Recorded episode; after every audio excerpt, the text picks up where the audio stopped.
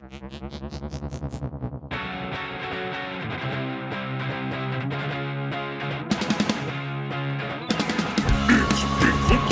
Club with Bryce, Michael, and Ivy.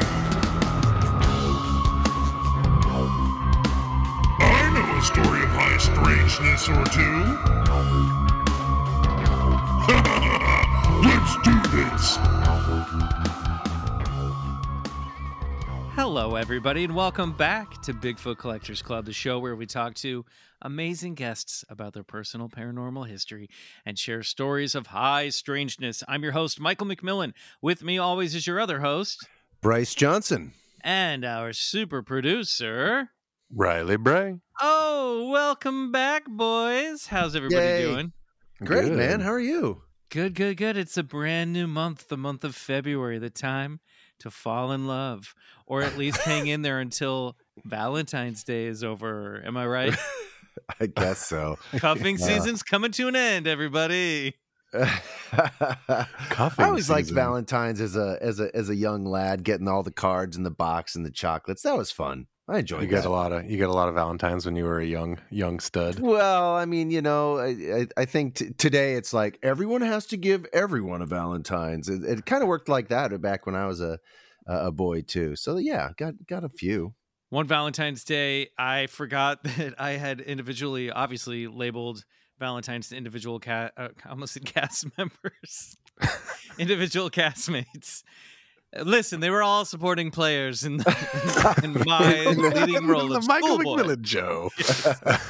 but instead of delivering them to their to their boxes i just arbitrarily just handed them out and then everybody got the wrong i forgot how valentine addressing Mm. valentines works Yeah, you were like, too excited. You rushed it. yeah i got too excited all right speaking of excited we have amazing guests uh, here uh, tonight uh, our guests are no strangers to the podcasting world and one of Mhm. them is no stranger to bcc this is her second appearance on the show from Lizard Mhm. People and the Monster Line podcast. Please welcome back Katelyn Hempstead and give a warm Club Scout salute to her Monster Line co host and co host of the Magic Tavern, Adal Rifai.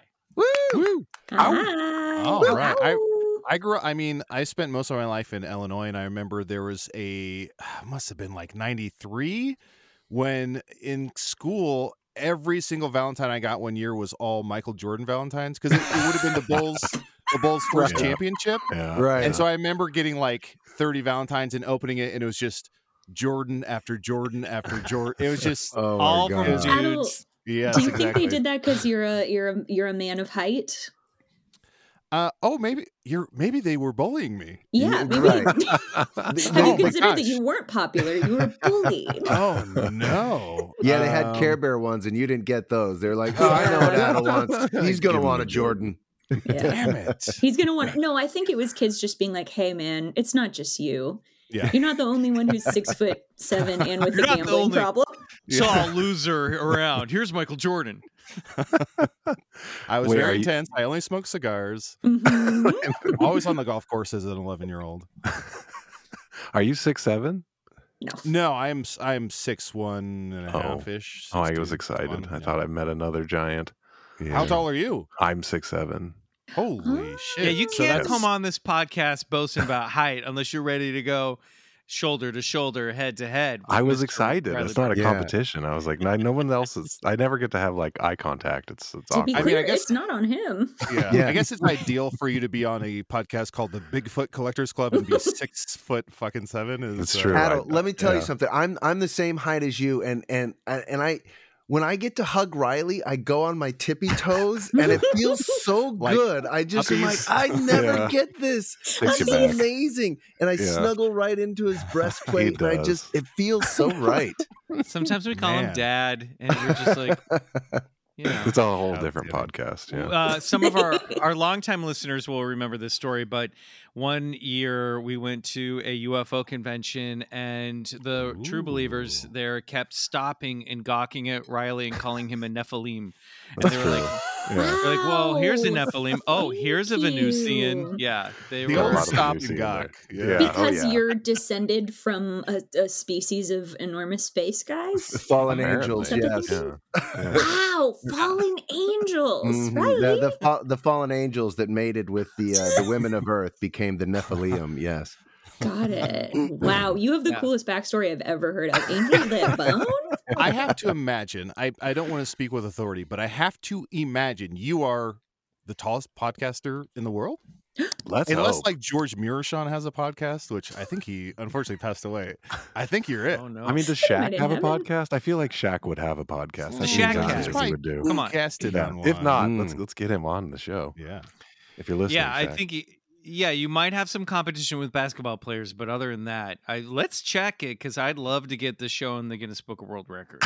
It's- Tallest podcast. Well, how tall is Yeah. Paul F. Yeah. Tompkins? Paul F. Tompkins does not seem like a tall man to me. no, he's a he's a regular He's size. not a short man. Yeah. No, Yeah. He's like I think he's like a solid five eleven. Maybe that's exactly maybe. what I was going to guess. Yeah, Mm, I think Mhm. that's that's generous. not. That's great. Yeah. Ugh, great. We're all on the same page. Well, good show. Um, Well, great show, I think we're good everybody. here. We're done. See you Yeah. back here next week. work. Good night. Another Um, episode all of right. In the Heights. Boom. Yeah, that's All good. right, Katelyn, Adal, we love to ask our guests, what is your personal paranormal history? Now, Katelyn, you've been on the show before. Uh, can you jog? I now I didn't go. I'm gonna confess, I didn't go back Can and re-listen jog? to the episode, but my memory was you hadn't had you hadn't had any major stuff in your life. No, I have not seen a ghost. Um, I have not been abducted. I have not seen a cryptid. My only experience of the paranormal is in um very sheepishly and embarrassedly admitting that I think I have had some precognitive experiences. Oh, okay, that counts. Great. That counts. Great. Go, please, ex- please Um, extrapolate. Any, yeah. any recent one since you've last been on the show? Any anything that you went, oh, there it goes again. Yes, yes, I had one in Disneyland on Friday. What? Okay, And now we're really I knew talking that I was coming Yeah, on the show, and I was like, Michael's- yeah. Katelyn, don't forget this. Oh my God. So what happened? How did you foresee the future? I d- a thing We're like, Rise of the Resistance is going to break down. All right, I did it, nailed it. How did I know? I have this thing that happens to me with some regularity, like every year or so, where I have a dream about a place, and then roughly like six months later, I go to that place, and it's a place Mm. that I have not been.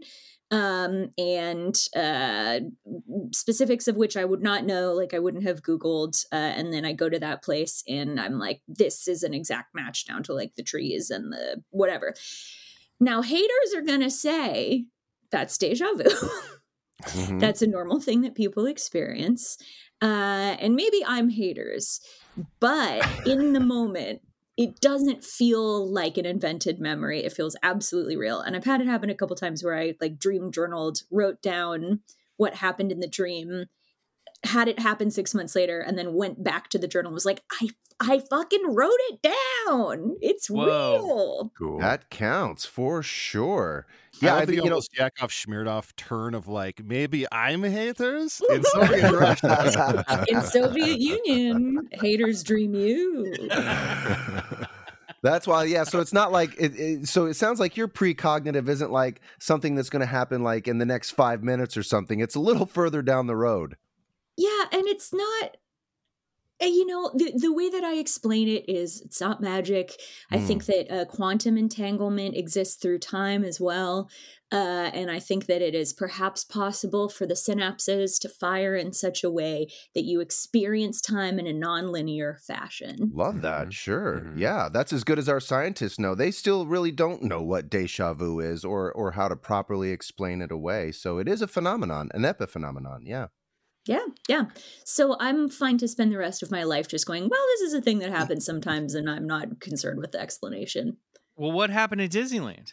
Oh yeah, uh, I had never been on the Rise of the Resistance ride. It didn't exist the last time I went to Disneyland, and I'm not like a Disney guy, and so I'm not like googling like I gotta do a Rise of the Resistance YouTube walkthrough. Not like Michael, right? No, no, no, no. No spoilers for me. No spoilers for me. we were in the line briefly uh, and i looked over at my friend joan and i was like oh it's a dream uh, and i had had a dream about like before i was close friends with her being with her in like a wooded place no spoilers um that is like very fantastic. specifically this line Hmm. and i was like uh, uh, uh, but i didn't bring it up Well, I hope is- she's it- listening now. Joan Is this is it generally like location based, or is there is it like will you have an event or something like that, or is it is it more like I've been in this place? it's just location based. Um, Hmm. If there's a person that I'm directly interacting with, I will usually remember that it was that person. But usually it's just like physically walking into a place. That is strange. Wow. Love yeah, it. so I'm uh, I'm a psychic, and I should start charging money for this. And Great. this is my whole thing now. I see myself standing in a queue. That'll be fifty dollars, please. Wait, I asked the question about me. Uh, well, at some point, I'm going to doesn't be work with like that. someone I don't know that well in a place I, I- can't describe. I can confirm you're not there. You are not there. But there will be two redwoods to my left and a small kiosk to my right. And I will have received fifty dollars from So that's Adal, my what about that's you? my whole Oh, thing. Yes, I love it. It's great. It's so strange when that kind of stuff happens, and I like that it's just a little baby superpower. Um, but let's see if you can grow it a little bit. I don't know how. We need to get you like. Uh, you, we need to. Who was? Why am I blanking on Buffy's uh, mentor Giles? from? Yeah, we need to get you like a, a psychic Giles to help train train your your your psychic powers. so you Oh, can be I don't like a think I got that far in Buffy. Giles gets powers? No, you. He trains you. You've got powers. see. He's there to like train you. Yes, I need to find my Giles. Does anyone in this room volunteer? Bryce. I don't even know who that is. Bryce, you're tall and you can see further, so it only Yeah. makes sense. Yeah, it'll be great. Um, you can see a little further into the present uh, than than Kay- Kaylin can. Uh, Adal, what about you? You've got. Have you ever had an experience that you can't explain? Mm, yes, I I have. I since I was a young lad, I read uh, maybe from the age of like six or seven. I I got a copy of Alvin Schwartz, uh, "Scary Stories to Tell in the Dark," illustrated Oh, by boy, Stephen. yeah. Illustrated by Mm. Stephen Gammell, and those illustrations rocked my world. So ever Mhm. since I saw those illustrations, I've always been like had terrible nightmares, and uh, as you do at a young age from seeing those images. Um, and one, and I, I was always curious if I, you know, if I would ever experience anything like I read in those stories. And one time, uh, the the big one that stands out was my grandma Brownlee, who when I was younger would call Grandma Brown Brownie in a very adorable voice. Um, my grandma Brownlee lived out in the countryside in, in central Illinois. In a Okay, called- already this sounds Yes. like the beginning of a scary story to tell in the dark. Grandma Totally. Brown Yeah. I'm Grandma also lived in a dying to hear you. cabin Yeah. in the woods. Hey, this is my it up great nice. grandma. My great grandma Brownlee lived. Uh, she lived on a farm uh, in a house in the middle of nowhere in in Neponset, Illinois. Neponset, Illinois is a town with no restaurants, one gas station, uh, one bar. It's uh, I think it's like 140 people or something. But she lives in the middle of a field. She owns uh, a lot of land, and she she used to raise uh, Arabian horses and cocker spaniels Oh wow. and her house was from the huge farmhouse was probably from the 18 mid 1800s and back in the day when Neponset was just a fledgling community uh, and I, not that it ever grew into anything else uh, all the funerals in town would take place in her house so that was back when they i don't know when they stopped doing that but I, they, I guess they used to do like living room funerals which is i guess an oxymoron Hmm. but that was Mhm. that was what her house's uh, purpose was in the in the township.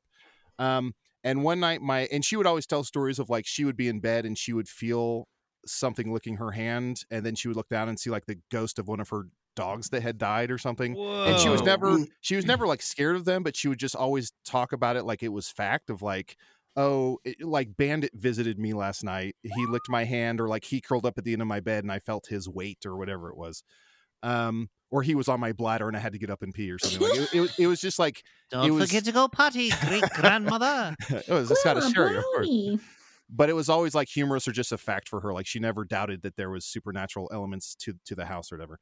Uh, so one night she got sick and she was o- overnight or she was a few nights in the hospital. So my mom and I house sat at her place to take care of her two living dogs. Um, and I was my mom slept upstairs. I was downstairs on the couch. And at some point, I was kind of not really falling asleep. This is pre cell phone, so I didn't have anything to distract myself. So I was just kind of staring around the room. Uh, and at some point, I gazed from the living room all the way through to the kitchen. In the window, I saw what looked to be the, like a humanoid shape, Mm. just like a dark humanoid shadow or shape outside the window. Um, and I stared at, at it for a while to be like, is this going to move? What's going on here? Am I just th- seeing things? Is there some shadow reflecting?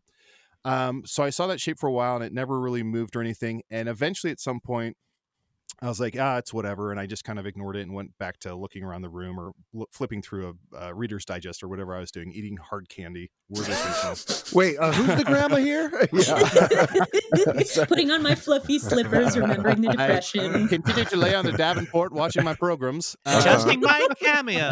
my stories. Those are my television stories. I found five dollars for my birthday. Um, and then at some point, her two dogs, which were in the kitchen, Mm. um, started barking. And as they started, bar- they were barking. uh, So it's like uh, the kitchen, and then there's like a enclosed porch with a staircase that leads down to the basement, and then there's like a porch porch uh, that's not enclosed with a with where the front door is. So they're at the kitchen door that's closed to the enclosed porch, and they start uh, barking at the door where the enclosed porch is. Um, and and there's a locked door between the porch and the enclosed porch. So they're barking at the enclosed porch. Bark, bark, bark, bark, bark, bark, bark. I get up and start to walk into the kitchen. Uh, I don't see the shadow, the figure in the window anymore. And as I start to walk towards the kitchen, and I see them barking, and I'm trying to, you know, shut them up or whatever, Hmm. the motion light in the enclosed porch goes off and a light shines from underneath that door into the kitchen. Immediately, when that light goes off, immediately the dogs go dead silent. Oh no. And I had always been told, I never really experienced it, but I had always been told that animals sense, you know, they they have a different sort of environmental awareness than humans do. Yeah. Uh, they can see shapes or sense whatever that's that we as humans uh, cannot. So they went dead silent and just sat perfectly still once that light went off. Mm. Uh, maybe 20, 30 seconds go by, the light shuts off. And as soon as the light shuts off, the dogs start barking again. And the porch, the outside porch light goes on. So it's as if something was inside the house in that enclosed porch and then moved outside, which makes no sense, versus outside then came in. Um, and the dogs kind of like basically if they were anthropomorphized, they would have like looked at each other, shook their heads, and like went to their rooms. Like, I, like not today, buddy. Like like when you get a new blackjack dealer and they clap their hands and they're like, Yeah. "No thanks, I'm out." right. Um, and I immediately once I saw the the outside light go on, the outside motion detected light go on, I just uh, very quickly high stepped it back to the living room, got on the couch, and pulled one of Great Grandma Brownlee's quilts over myself and willed move. myself to sleep. So Yes. never figured out what that exactly was, if it was some sort of malfunction or some sort of uh, bug or uh, animal or what it was, but uh, a- a very a very haunting moment and something that uh, gave me goosebumps and, and chilled me to the bone. Did you tell your grandma about it or or ask her if she had any more types of experiences like that? Yeah, I told my grandma basically. I mean, I didn't tell her the full version of like that I had seen something in the window or anything like that, but I had told her that the lights had gone off, gone on, and that the dogs were barking, and then stopped and stuff. And she was just like, "Oh yeah, that kind of stuff happens." So she Hmm. kind of shrug she kind of shrugged it off and lumped it into that stuff.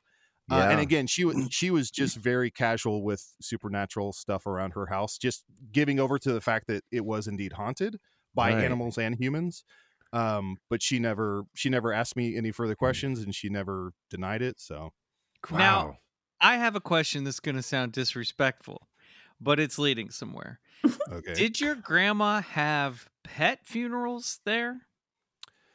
No but she did like i said she raised uh horses and dogs Right. so there were a lot of animals buried on the property Okay. but she would never hold uh a funeral for them i mean i mean she would probably you know have a marker like a grave marker or something but there's no sort of funeral Well, because I'm, I guess what I'm getting at is like, okay, it, one could argue, oh, all these dead bodies have come into the house and mourners have been there and a lot of Mhm. emphasis and energy has been put into death at these funerals and remembering people but the fact there's also animals showing up in spectral form makes me go you know maybe it's not the fact it's a funeral home maybe that's sort of a red herring maybe there's just something about this point on the map where the Yeah. house was built that was a, a magnet for supernatural activity and also just happened to be you know a, a, a funeral point as well Yeah,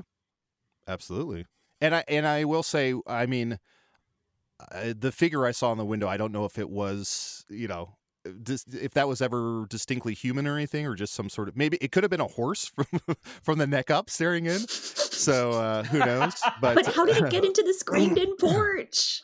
No, that was just that the figure was just looking in through the kitchen window. So there's like a kitchen Oh, okay. window. Okay. okay On one- so it could have been a On horse. one wall, yeah, on one the wall, of the sake of the for the sake of the podcast, Yeah. it, it- let's call it a shadow been a person or ghost. No, Listen, coming summer 2023, Forest Whitaker is Ghost Horse. So Yeah. Forest Whitaker. is that his name? Right? it's a Yeah. guy, certainly. Did- Wasn't he Ghost Dog? was it Ghost Dog? Yeah, What is That's Ghost right. Horse Dog? Ghost. it's a Oh, movie, dog. right?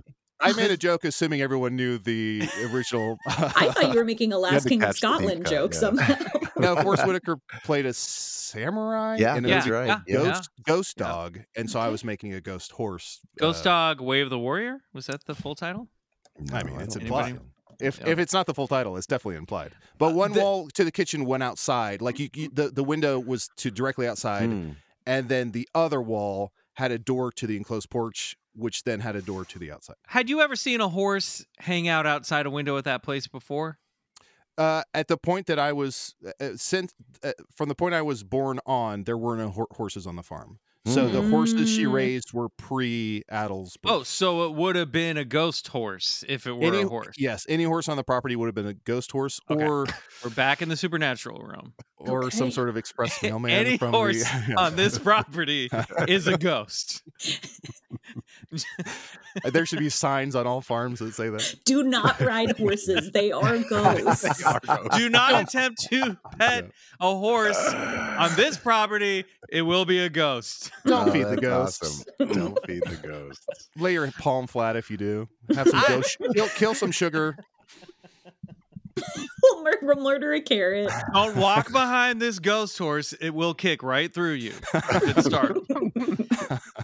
Yeah, I think like okay, I th- clearly something was going on here. If it was something the dogs were used to seeing, I don't think they would have gone ape shit. I think there Yeah. was clearly some type of energy, but the Mm. way you described it felt more in like the shadow people realm. For like sure. doesn't necessarily feel like ghost. It feels more like some type of other otherworldly energy Yeah. moving through.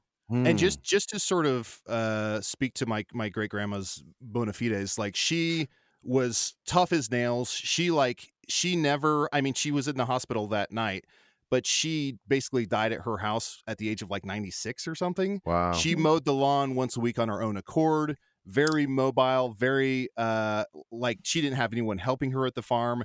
If if we were at her place and she saw like a, a spider on the wall she would just slap her hand against it and kill it. Like she was not she was not like a dainty woman being like oh the ghost. Like she was like Mhm. a no nonsense yeah, tell tell it tell it as it is you know really di- didn't suffer The more you describe her, she does sound a little bit like a witch. yeah Just, you're not wrong just saying. yeah you're not wrong The digger, the the more, the deeper we dig here. yeah and we are i mean She's always a boiling cauldron. Was always in the kitchen.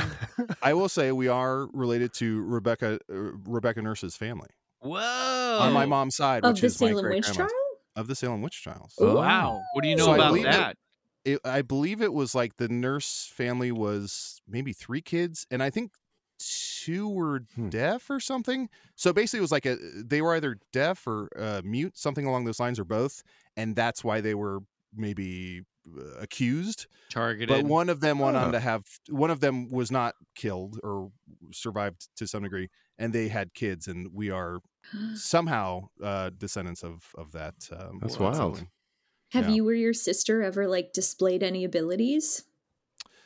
I don't think so. Hmm. I mean, well, hold on. I will say, I do improv, which Ah. to pluck Which is very Wiccan. Ah, yeah. to pluck words out of the ether as Wow. they spring to mind is no easy feat for a mortal. To Adam's like- create a world that never existed. I do Oh. have a Wiccan improv group. Magic He- hand. He's a witch. Hold on, I'm not a witch. Give me a suggestion. I'm not a witch. I'm your grandma, spatula. and we're in space. oh, that's great. That's wild, man. Creepy. yeah.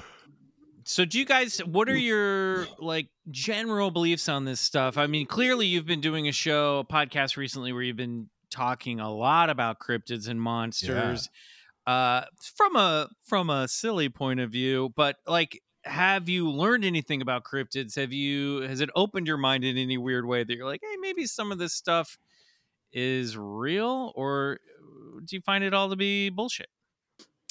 I I want to believe. I find it all fascinating in terms of like cryptozoology and the supernatural. I, I it's so much fun. Uh, but I think I think ultimately spectral gun to my head. I would say as uh, a la BRPPD, whatever that movie. Um, I would have to say Mhm. they're probably not real, and I think it's almost to me. Uh, I would say it's almost like mythology. Like if you think about Greek mythology or Roman mythology, I think a lot of what they prescribed to these deities was just like uh, intangible efforts that they needed to explain away. Mhm. So it's something of like if you think about, I, I heard it described. Maybe it was like Stephen Fry or somebody talking about it, where it's like when Achilles was in Troy uh, fighting, he, you know, uh, uh, uh, Artemis uh, or Athena gave him the courage. Uh, let's say Artemis. Artemis gave him the courage to enter battle uh, and Sure. steady his hand. Where in all reality, and, and Achilles is fictional, but in all reality, you know, if some if some warrior had his uh, hand steady and he was prepared for battle and he didn't flinch, there wasn't maybe a word for that, or there wasn't a way to define how he summoned that courage. Yeah, what So we- governs that courage within you? So it's prescribed a way of like, oh, Artemis uh, was by your bedside the night before, and that's Mm. why you won. So I think I think uh, cryptozoology and super a lot of supernatural stuff. I think is just that where it's like something weird happens, and so like, oh, it was this entity or this ghost, or we see someone. Uh, much like uh, what was it? Sailors would see like manatees and think they were mermaids or whatever the, Yeah, it is. that happens. Yeah. Sexy Sometimes man. they saw mermaids and thought they Yeah, were sure. too. so I so I think it's just that where it's like you see something and you're drunk or you're on the, the influence or you're far away or you have bad vision or you want to believe You're so, so- horny for a You're manatee. just You for a big, thick. you have to justify making out with a walrus on a beach. Yeah. I think they're all, I think everyone who's seen a cryptid is uh, an attention seeker. I just I think they're a star for attention. Um, uh, well, I do think that for aliens to be sure. Um, but I. But I think it's just something you know. It's like a, it's like dragons to dinosaurs or something. Where it's like, of course there were Mm. dinosaurs, but there weren't dragons. But I think there are people who are like, they saw so, they saw a wolf uh limping or something and they were like oh that wasn't a wolf it was walking in this peculiar stilted way so surely it was a dire wolf or a werewolf or whatever it is you know Th- those are those are my feelings But where does horse ghost fit into that? Mm. horse ghost real horse ghost real Everyone horse else. ghost friend real. yeah Yeah. horse ghost coming to adult swim 2024 Yeah, trademark. Well, we're going to take a quick break. When we come back, we're actually going to hold that spectral gun to your head and uh, make both of you uh, come down on one side or the other on some of this phenomenon. We'll be right back. Everyone is talking about magnesium. It's all you hear about. But why? What do we know about magnesium? Well, magnesium is the number one mineral that 75% of Americans are deficient in. If you are a woman over 35, magnesium will help you rediscover balance, energy, and vitality. Magnesium supports more than 300 enzymatic reactions in your body, including those involved in hormonal balance. From functional medicine doctors to mental well being and female hormone experts, we all know that magnesium is the one mineral to improve all aspects of well being and health. But which one? Magnesium Breakthrough from Bioptimizers, the trusted choice recommended by leading experts with seven best absorbed forms of magnesium to ensure your body receives the support it needs for overall well being. Go to bioptimizers.com slash balance today and use code BALANCE10 for 10% off. Support your journey to wellness at B-I-O-P-T-I-M-I-Z-E-R-S dot com forward slash balance. Magnesium Breakthrough from Bioptimizers, your foundation to optimal health and vitality.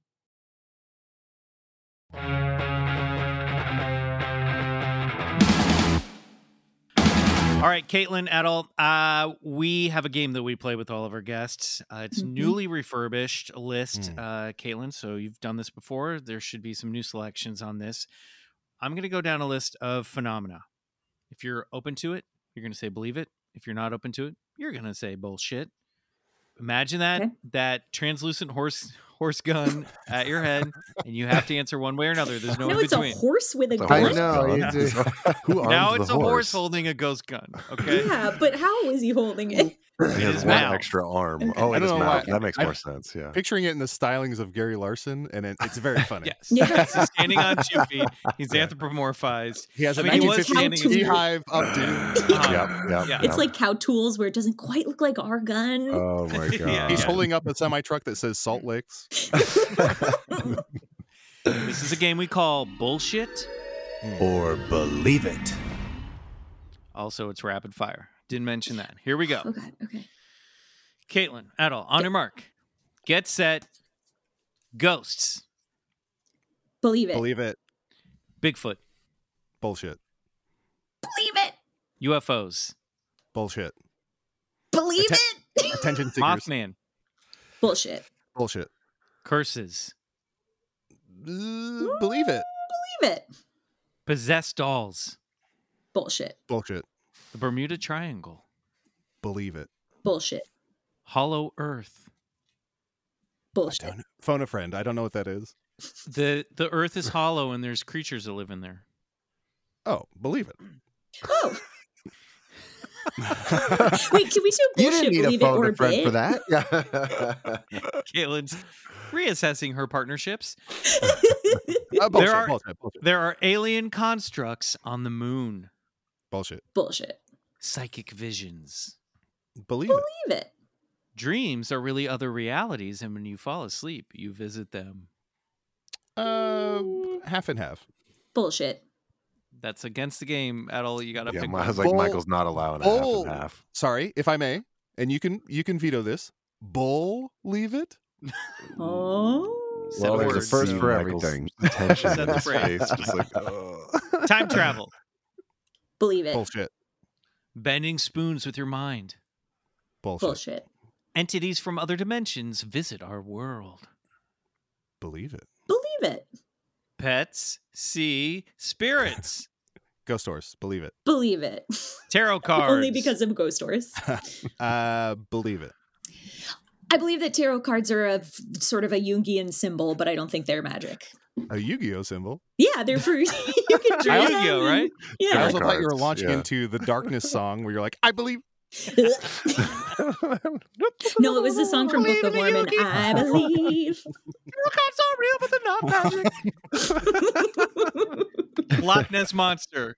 Bullshit. Bullshit. The government is hiding the truth about Believe- Roswell. Bullshit. Uh, believe it. Bo- believe it. We are living in a simulation.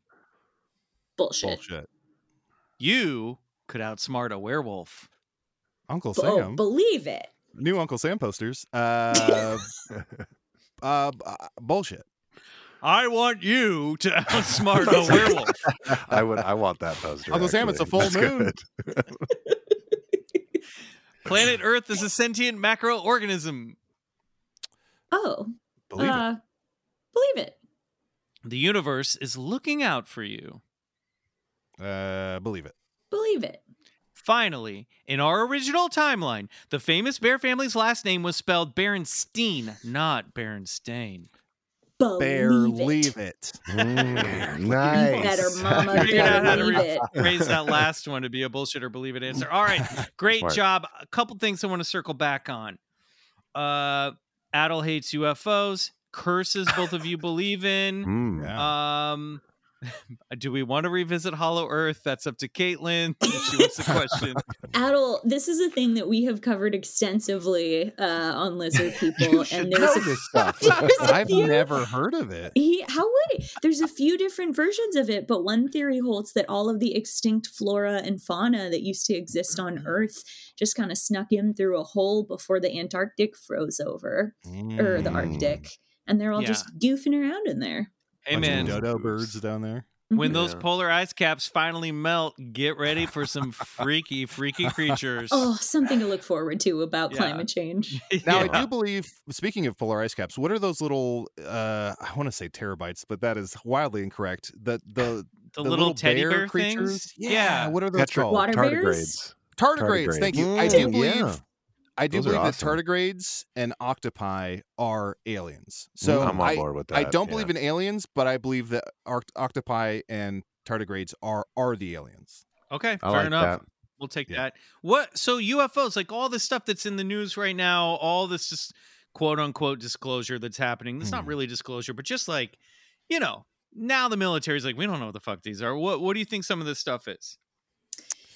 Well, unfortunately, I am too swayed by what is it, the Fermi theorem? Um, Mhm. The Fermi Fermi, paradox. paradox. Fermi paradox. Thank you. Uh, that intelligent life, if we have not been able to perceive a planet that could support life, um, that is with any sort of reaching distance of our planet, then the odds that a sentient being would be able to build a craft.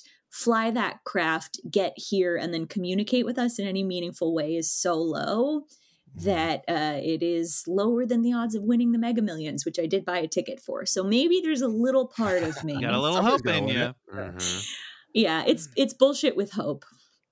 For me. Now, And how about how about you, Adal? You said no on the UFOs as well, right?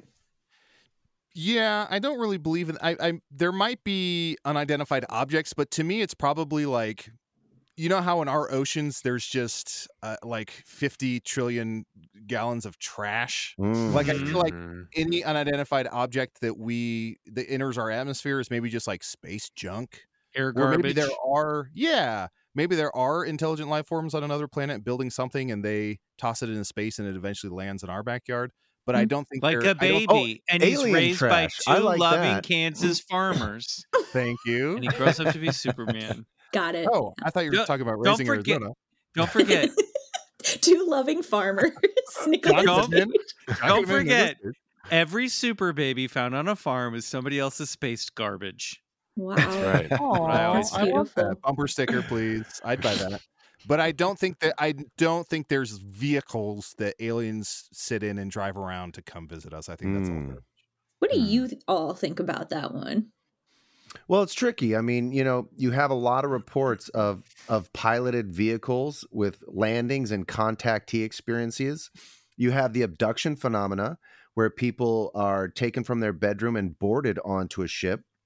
But you also have sort of the the UFO or or the vernacular today being used is UAP, which which nobody's really sure about. They seem to be intelligently controlled uh, vehicles made of light or often sometimes Mm. described as metallic craft uh, by and and and and these are often witnessed by some of the best reports come from our our pilots in the military you know that are that are flying you know uh, half a billion dollar machines armed with nuclear armament and and they're trained to spot um you know enemy aircraft Space and so yeah, and so they they they have a real trained eye, and when they when they come across something that sort of um, is not only picked up by them but on their by their ground crew's radar, then you sort of have this triangulation of evidence that says you have an ace top pilot seeing this thing, you have their radar crew confirming it, and uh, and, and you know that's when it gets a little complicated because um, they're you know they're seeing something, and uh, so I don't know. It, there's definitely something up there, and it's not. Now, It, this has been happening uh, more recently in the news, but this stuff has been going on for hundreds and hundreds of years. So there's definitely something out there. What, what it is, I don't know if we'll ever get to the bottom of it. Now, didn't the U.S. military famously give their pilots? I can't remember what they gave them, cocaine, some LSD. didn't they give them some sort of drug to keep them awake? Little bit of I- meth, just a back in the kiss of 50s, meth. 60s, 70s, and didn't that wouldn't that have affected their perception of what they're seeing and what they're experiencing? Po- It- certainly. But Adal, check out the 2004 Tic Tac video. Okay, There that's you all you gotta do. Just Google, Google, Google that. Uh, I can't remember the pilot's name. Listen to His his uh, testimony. Commander David Fravor, and This it guy- was uh, yeah, it was a was war wild. group out of San Diego, and th- this took place in the I I don't believe have the early for all two of. I'm just saying. But I mean, but it's wild. Fra- Fravor is what I drunkenly slur at a Lynyrd Skynyrd concert. Uh, no, I, oh, I I- very- very Fravor saver. Can I ask very quickly, Bryce, uh, just for my own uh, knowledge, what does UAP stand for? unidentified aerial phenomena. So, uh, it, it- you know, it, it, it- as opposed to the unidentified flying object. I think which it's I- because UFO has become so synonymous with alien spacecraft that Yeah. when the Pentagon and the military wanted to start talking about it in a way that's not, because they're also not acknowledging this stuff being alien. The latest Yeah. report is like, actually, like we have no evidence that this stuff is alien. We don't know what it is, though. Not all. Some of it's space junk. Some of it is stuff we drones and stuff we can identify. And then there's a small percentage we have no clue what this stuff is, and we Mm. don't understand how it behaves the way it behaves.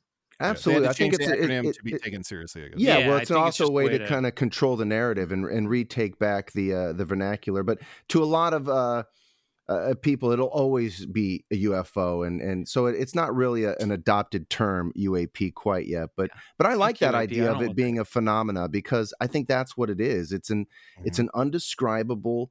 I mean, it's not undescribable, but it's it's an You just did a very good job describing it, Bryce. it's an unconfirmable phenomenon and and the Yeah. closer we get to it the further it moves away from us so when you compile sort of uh, you know what people are seeing in the sky what people are reporting from their bedrooms and then some of these contacts uh, about landed ships. It's it's a strange phenomenon. Did you ever see that movie fire in the sky? Are you familiar with the travis walton story?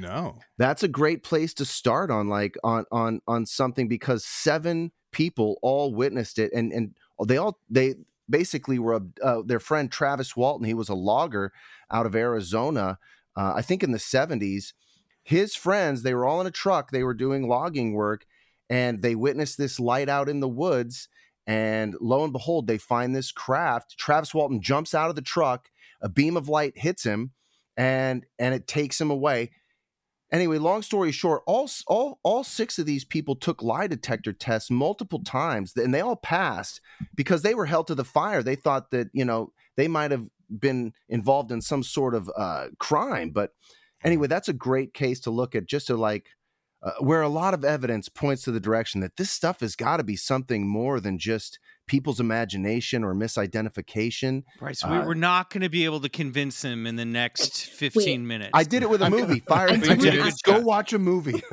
Yeah, check Fire in the out Sky, check out. BCC episodes 169 and 170. We cover a two part deep dive series on the Travis Walton. I absolutely abduction. will. Yeah. Can I ask you There you one more question that I know we may not have time for? Of Go for it. What do you make of people who say they've had personal experiences with Jesus Christ?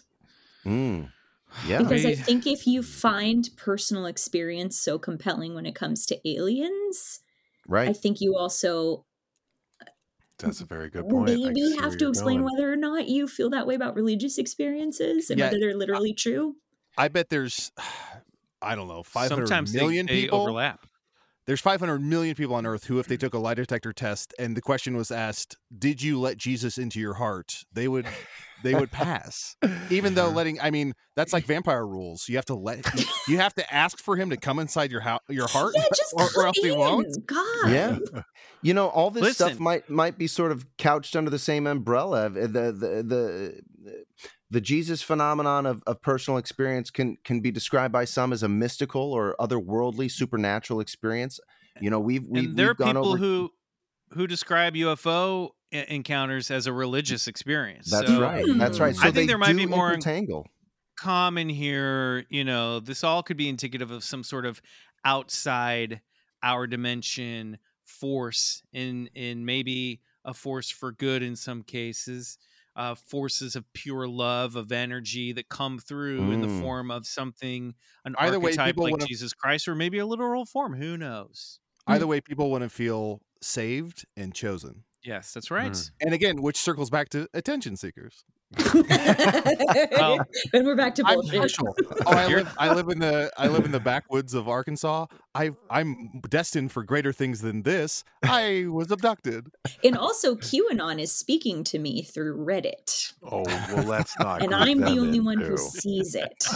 now we're All just, right, let's get our heads out of the clouds, guys, and get them back down on Earth. I got a story for of high strangeness for you all. Might just change your perception of a certain hairy friend of ours. Bryce, Is- is it Riley, Jesus? Katelyn, yes, Oh, yeah, yeah. Oh, it's not Jesus? It's it not could Harry be. Was he is- Palestinian? Uh, Jesus had a beard, so he's technically hairy. That's all I know. Hmm. Bryce Riley, you boys know I don't like to get too deep into a new year without circling back to the mascot that graces the artwork of our beloved clubhouse. That's right. I'm talking about good old Bigfoot. Oh yeah. Katelyn, Adal, when you think of Bigfoot, what's the like image that comes to your mind? I immediately think of the him sort of walking, the sort of Abbey Road version. Mm. Patterson Gimlin, yeah. See, I go right to the Harry art. and the Hendersons version, where Okay. he's just It's a a, good sweet, version. gentle giant of the woods. Okay. Okay, great. Yes. Well, when we last left our hairy friend back in episode 215 with amazing guest Markiplier, we came to learn how Bigfoot got his famous moniker.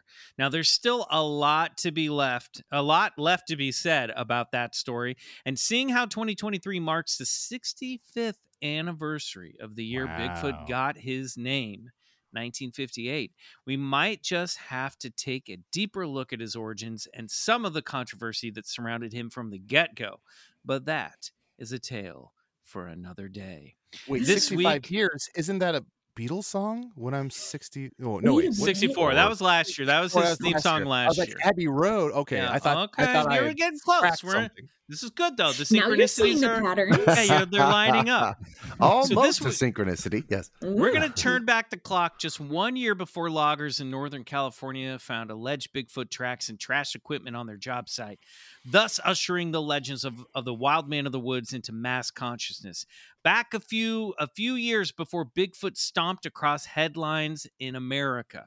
Let's go back to 1957 to recount the written story of when William Roe met Sasquatch. Mm.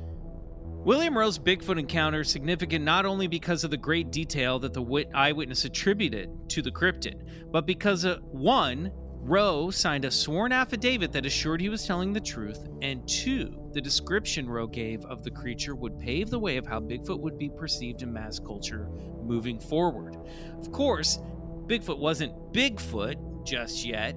In the early 20th century, the woods were full of different cryptids and myths lurking out on the fringes of society.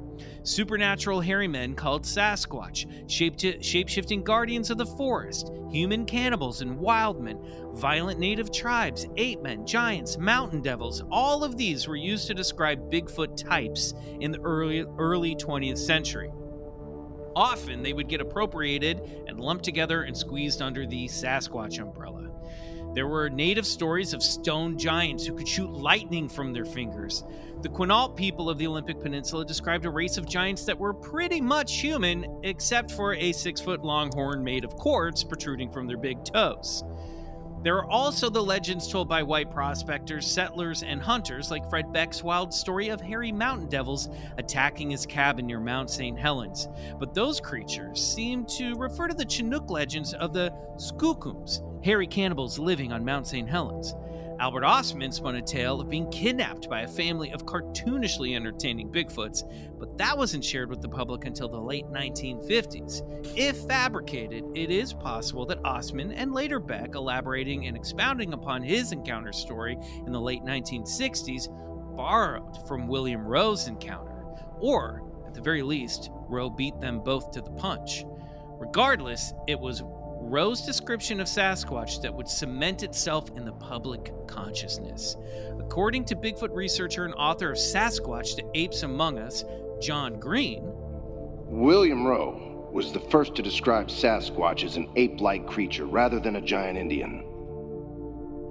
on August 26, 18, excuse me, August 26, 1957, in Edmonton, Alberta, Canada, William Roe wrote a sworn affidavit that back in 1955, while exploring an old mine on Mica Mountain in the Tête Jaune Cache in British Columbia, he came face to face with an ape like creature.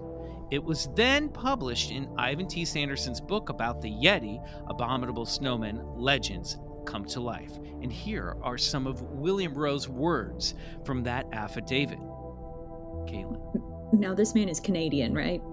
He is Canadian, yes. Okay, okay. Well, I I had been working on the highway near Tête Jaune Cache for about two years. In October 1955, I decided to climb five miles up Mica Mountain to an old deserted mine just for something to do. I came inside of the mine around 3 o'clock in the afternoon after an easy climb.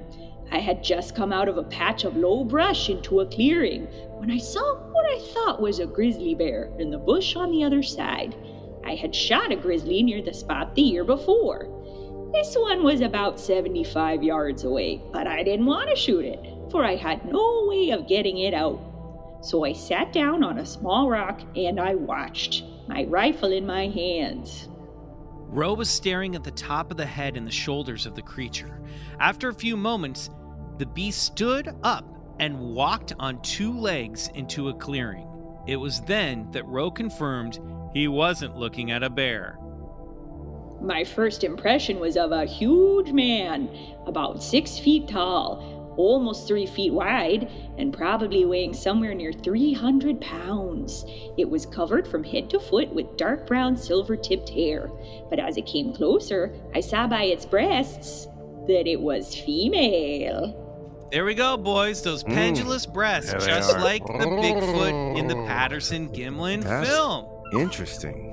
So, kind of makes you think that if if Patterson and Gimlin did hoax that that film, maybe they got the idea for a female Bigfoot from Roe's encounter story. Mm. Ooh la la. Just ain't if. Now, Roe noted, however, that the being didn't have the traditional hourglass figure of the screen sirens of the day. The creature was built with a wide, straight frame, thick legs, and long, thick arms that hung below her kneecaps. And of course, it was important to note her feet. Its feet were broader proportionately than a man's, about five inches wide at the front and tapering to much thinner heels. When it walked, it placed the heel of its foot down first, and I could see the gray brown skin or hide on the soles of its feet. It came to the edge of the bush I was hiding in, within 20 feet of me, and squatted down on its haunches. Reaching out its hands, it pulled the branches of bushes toward it and stripped the leaves with its teeth. Hmm. Its lips curled flexibly around the leaves as it ate. I was close enough to see that its teeth were white and even. Talk about getting a close look. I mean, this thing. First of all, I, I was recently. I've I've told my story about this gorilla that I saw at Animal Kingdom recently on the show, but this thing stripping stripping the branches with its teeth and stuff like this reminds me of just Gorilla. primates eating uh foliage in the woods and I, I don't know how necessarily this just regular dude knows how to add that type of detail based on what he's seeing right now unless he was really seeing it. Now i'm not saying it's a bigfoot. Maybe there was a girl in the mountains but here we go. Roe described her head as being higher in the back of the skull, a conical ridge, and then slowly slanting down towards a flat, wide nose. Her lips and her chin protruded past the nose, much like a primate, like a gorilla. Her ears were very human like, and although she was covered in hair everywhere, her face was more bare. Her eyes were black, like a bear's, and her neck was strong and thick, thicker than Mm. any humans he'd seen. And yet, there was something undeniably human like about this she beast. So much so that Roe's mind began to spin, searching for a logical explanation of what he was looking at. He briefly settled on the absurd idea that it was an actor in a costume, but then soon realized how ridiculous that notion was. There was no film crew present, they were out in the middle of nowhere. Roe and his new best friend were the only two beings for anywhere, anywhere for miles. Finally, the wild thing must have got my scent, for it looked directly at me through an opening in the brush. A look of amazement crossed its face. It looked so comical at the moment, I had to grin. Still in a crouched position, it backed up three or four short steps, then straightened up to its full height and started to walk rapidly back the way it had come.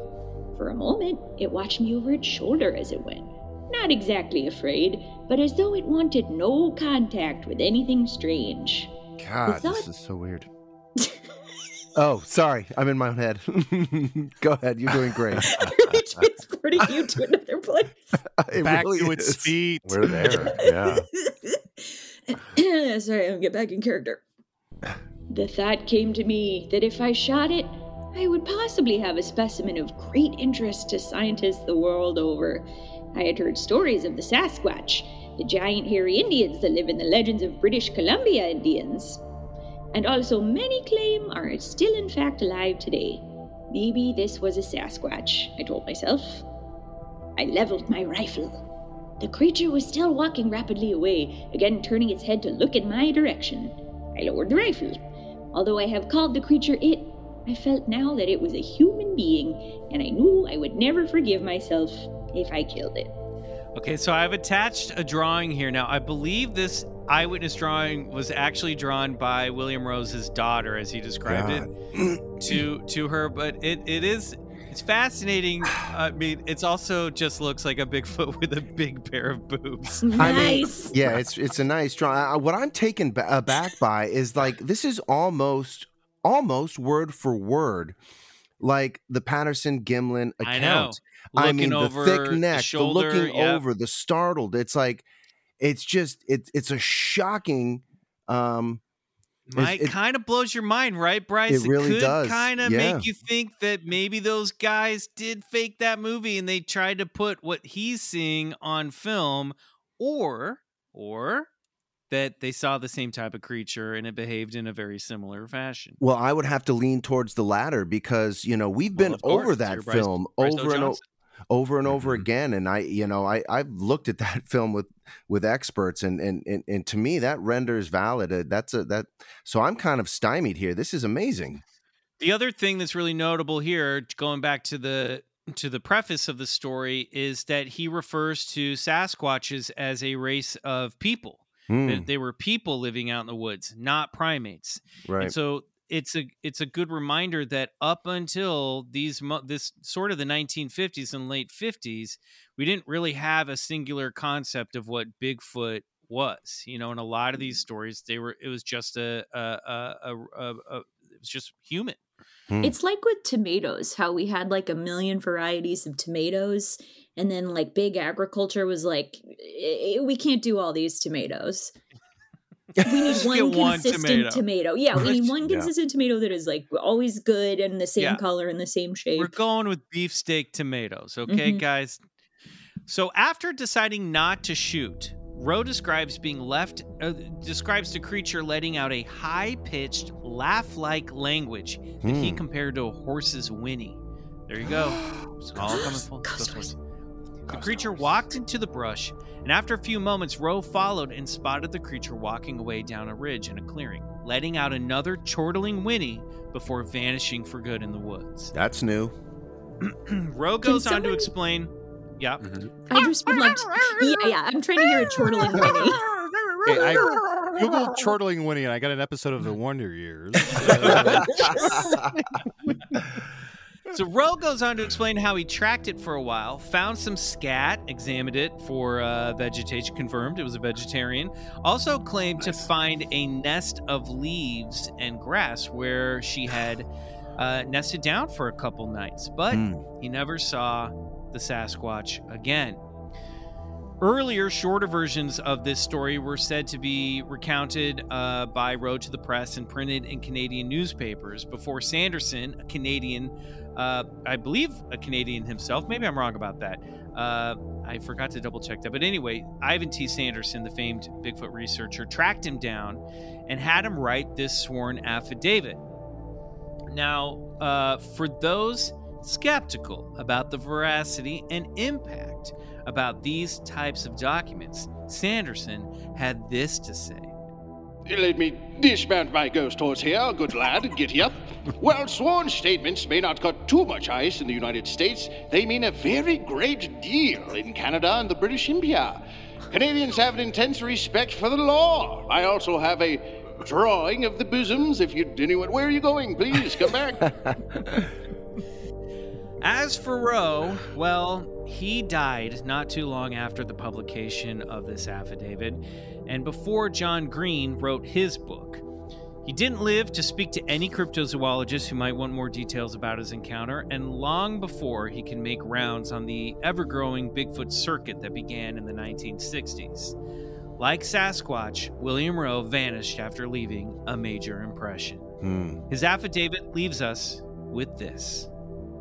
Whether this was a Sasquatch, I do not know. It will always remain a mystery to me unless another one is found.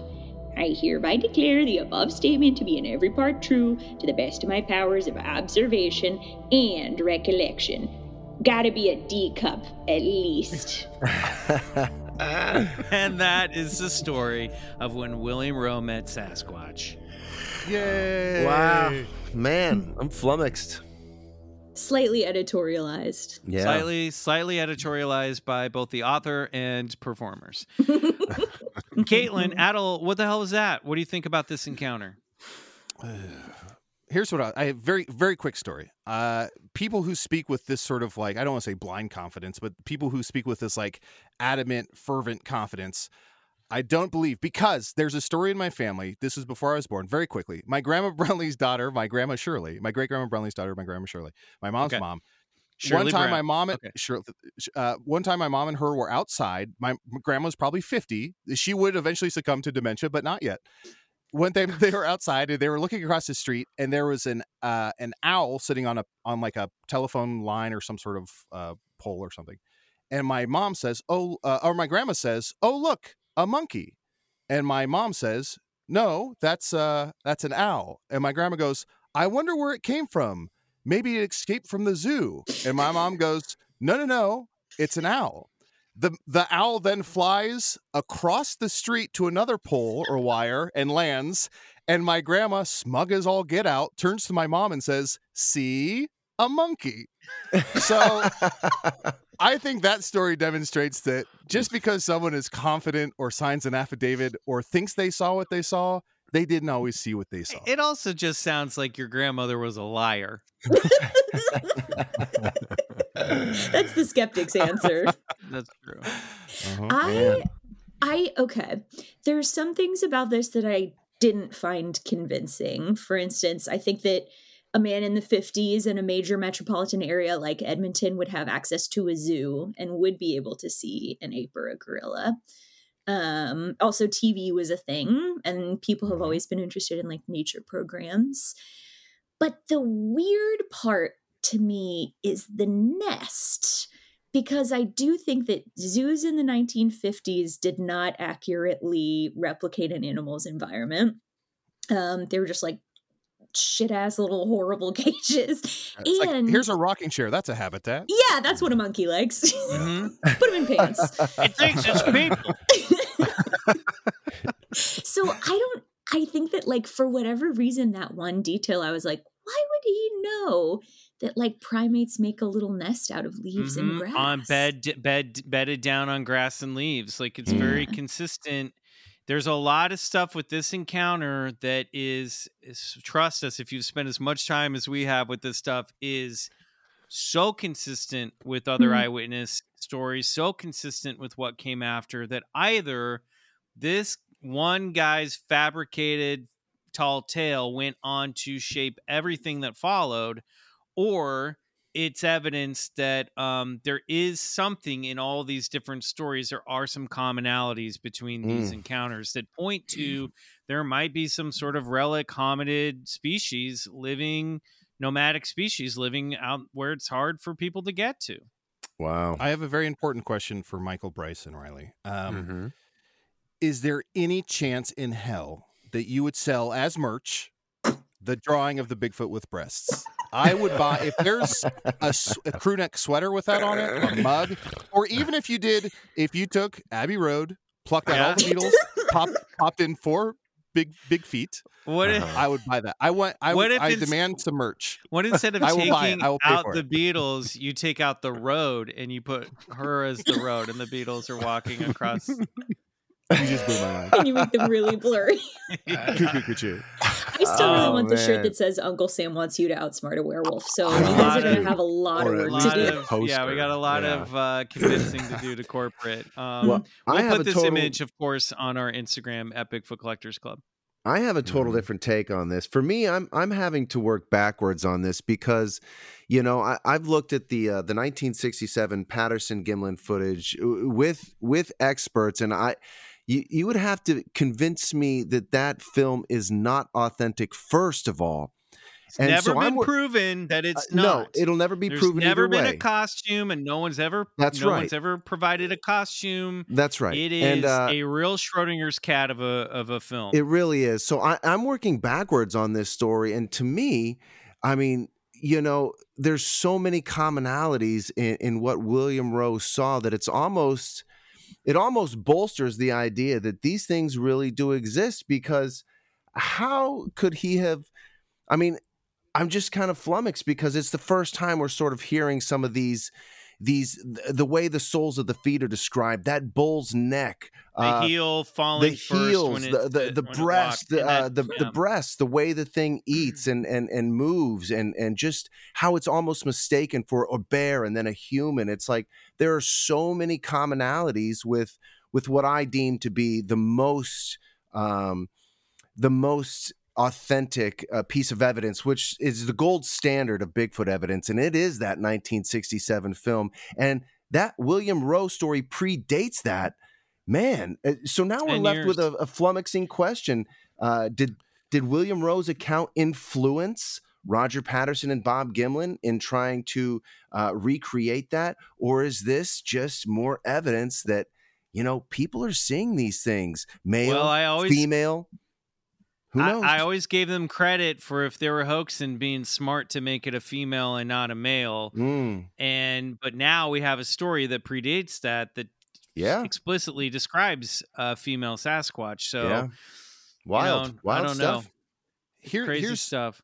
legitimate question uh, quickly what is the probability of something surviving because I, have no reference point for this except for like a liger which is Mm. like the, the offspring of a, of a lion and a tiger what is the probability truthfully Yeah, of like i don't know like a and, and just off the top of my head and please don't come at me because i don't know what i'm talking about like a bonobos and a gorilla having a baby or something or uh, you know what i'm saying like You're is asking there- the wrong dudes. Is there Yeah, not, Is there a we're not possibility that geneticist This was- a podcast. zoologist collectors No. is there no, a possibility that there was like a one-off romance between two things that gave birth to this one-time creature one time only But Well, I, there's I don't but there's so. so. many sightings spread out such a large area over time that there can't just be one you know i Mm. think when bryce years ago spoke with cliff Barackman on our patreon on the over on the other side he said something like we kind of look think of it as like a, a an endangered species where there's maybe about 7000 of these left walking around in the woods you know just enough for people to get a glimpse but not enough for them to really be uh, so populated that they would be seen routinely. If it's if it is something like that, if it does exist and it's some type of animal, I think it might be it just might be a very uh, endangered or at least um, small populated type of animal or Hmm. if there of was some kind, I don't know. 7000 there would have been a ford taurus would have obliterated one on its like I pulled that number out of my head. I can't remember if that was the exact number he said, but I do love the idea. Of I Ford used to Taurus drive a Ford destroying a Taurus. Now, now we're hitting the synchronicities. Your Ford Taurus descri- destroyed my Bigfoot. Oh All right, my we got to wrap this. reese's uh, peanut butter cups we, we can pontificate all day long. We got to wrap up this clubhouse session. Katelyn, Adal, thank you so much for being on the show. Where can people you. find you guys and find your stuff? Well, you can listen to the Monster Line wherever you get your podcasts from Q Code, our all of our uh, daddies companies. Papa. Yeah. Puppies. and also what else? And if you'd like to listen to the Monster Line, or I'm sorry, And if you'd like to listen to lizard people, we have done episodes about Bigfoot, um, and Michael himself has been a guest. Uh, Bryce has been can- on too. Yeah, Oh, we yeah, we, look di- at we, We're on dis- you. we discussed the conspiracy of Back to the Future and how it was really That's a, right. a 9/11 predator. I think I've been on a couple times. I think I was on with Mhm. Bryce once and then not without Bryce another time. That's Sorry. cool that you guys invited Great, them both on. That's Yeah. really great. Oh. That's cool. Uh, Both, both Michael and uh, It's a very short, very Riley, short like, studio. Oh, okay, that makes sense. Oh yeah, I'm door is five one. too tiny so for you to get through, Mr. Nephilim. You can't. will never fit us on the same Yeah, yeah, microphone. real low ceilings in there. That's real low ceilings. Works. Uh, a- and I'll toss out there one. Thank you so much for having me. This was a goddamn blast. Uh, I've had so much fun. And you can check me out. Uh, my other podcasts are Hello from the Magic Tavern, an improvised fantasy journey, and uh, Hey Riddle Riddle, which is me and two friends trying to solve riddles and doing improv along the way. Awesome. Thanks, guys. Thanks for much for so much for joining us, and we'll make sure you're tagged on uh, our social media stuff so people can find you over there as well. Thank you. What a joy. Hashtag Ghost Horse. All right, Club Scouts, we are headed to the end of this episode. If you love the show, please follow, rate, and review us on your favorite podcast app. If you write us a five star review on Apple Podcasts, you might read it on the show, like this one. XX Thanatos XX25 writes, This show is awesome. I first came here to listen to the Markiplier episode, but I just had to listen to more. I love the vibe of the three of you, and every episode is so insightful. I love learning more about all of these topics since I've been a fan of the paranormal and supernatural for years. Keep up the awesome work, you guys. Five stars. Nice. Awesome. Thank, Thank you. you. Right on. thank Right you on. for joining us. Welcome. If you want more BCC, you can join our Patreon, BCC The Other Side, for three additional exclusive episodes every month. Uh, Riley also just re- recently released a full album on the yeah, dropped newly a bomb on the Patreon. Mhm, mhm. Cosmeteer uh, membership. Uh, check that all out over at patreon.com slash Bigfoot Collectors Club. Merch, you want merch? Go to store.bigfootcollectorsclub.com. Be sure to follow us on Instagram at Bigfoot Collectors Club and on TikTok. I'm starting to do a little bit of stuff over there at BCC Pod. Please check out my other podcasts, Let Your Name, seasons one and two are available now. Follow me on Instagram at McMills and hit me up on Cameo for a personalized video for yourself or, your, or a loved one. Yes. Hey, welcome to all the new listeners. And hey, uh, appreciate all the listeners from before. Uh, if you guys want to, we talked a little bit about, I don't, I, kind of lost my thought We on that landed. You got there. we love the got Uh, did I land it? Okay, Yeah. We talked a it. lot about Bigfoot on this one. Hey, I'm also doing another Bigfoot show called Expedition Bigfoot, which can be found on the Travel Channel and your Discovery Plus app. Uh, check out that season three where we go over a lot of that Patterson Gimlin footage. Uh, you guys might find it pretty interesting Good there. stuff. Uh, Bryce has check it out. been to Bluff Creek where it was filmed. Mhm. That's right. a legitimate Bigfoot hunter. And uh, I'm a peace drone on Instagram. That's my main social media. You can hit me up on Cameo. I'll sing you a song. Um, and yeah, just to circle back, the other side, the Cosmeteer, I am dropping music just like eh, I'm just throwing it away. And it's not on streaming services. It's only there just and for it's you. good. It's, It's- it's good like- stuff, guys. Like a real, like full albums. And I'm just some like, of it, oh, some you of it are soundtracks from the show, like the one you heard Right. today. That'll be up there.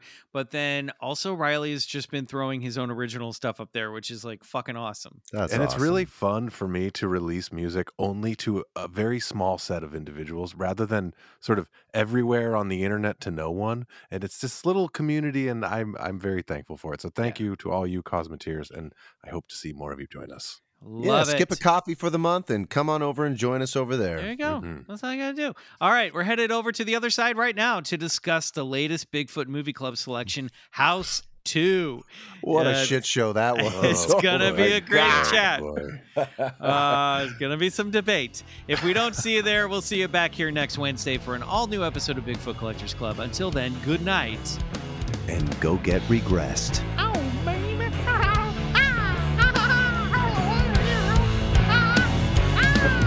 Bigfoot or Mickey Mouse on track.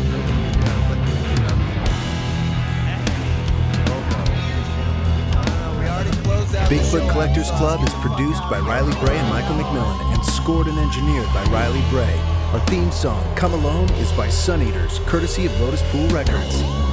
Do us a favor and support the show and unlock three bonus episodes every month by becoming a member of our Patreon, BCC The Other Side, which can be found at patreon.com slash Bigfoot Collectors Club.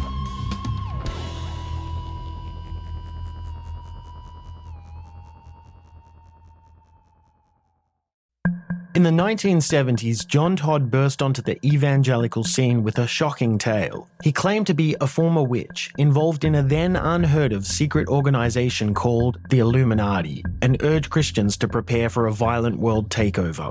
First of all, the number one weapon in everybody's home should be a 12 gauge pump shotgun. Hear the amazing story of one of the originators of the modern day conspiracy theory. From Magnificent Noise and Sony Music Entertainment, this is Cover Up The Conspiracy Tapes. Hey, this is Eric Molinsky, host of the podcast Imaginary Worlds. Each episode, I explore different sci fi fantasy genres, talking with filmmakers, novelists, game designers, cosplayers, comic book artists, and anyone who works in the field of make believe. I also look at the fan experience, asking, why do we suspend our disbelief? You can subscribe to Imaginary Worlds wherever you get your podcasts.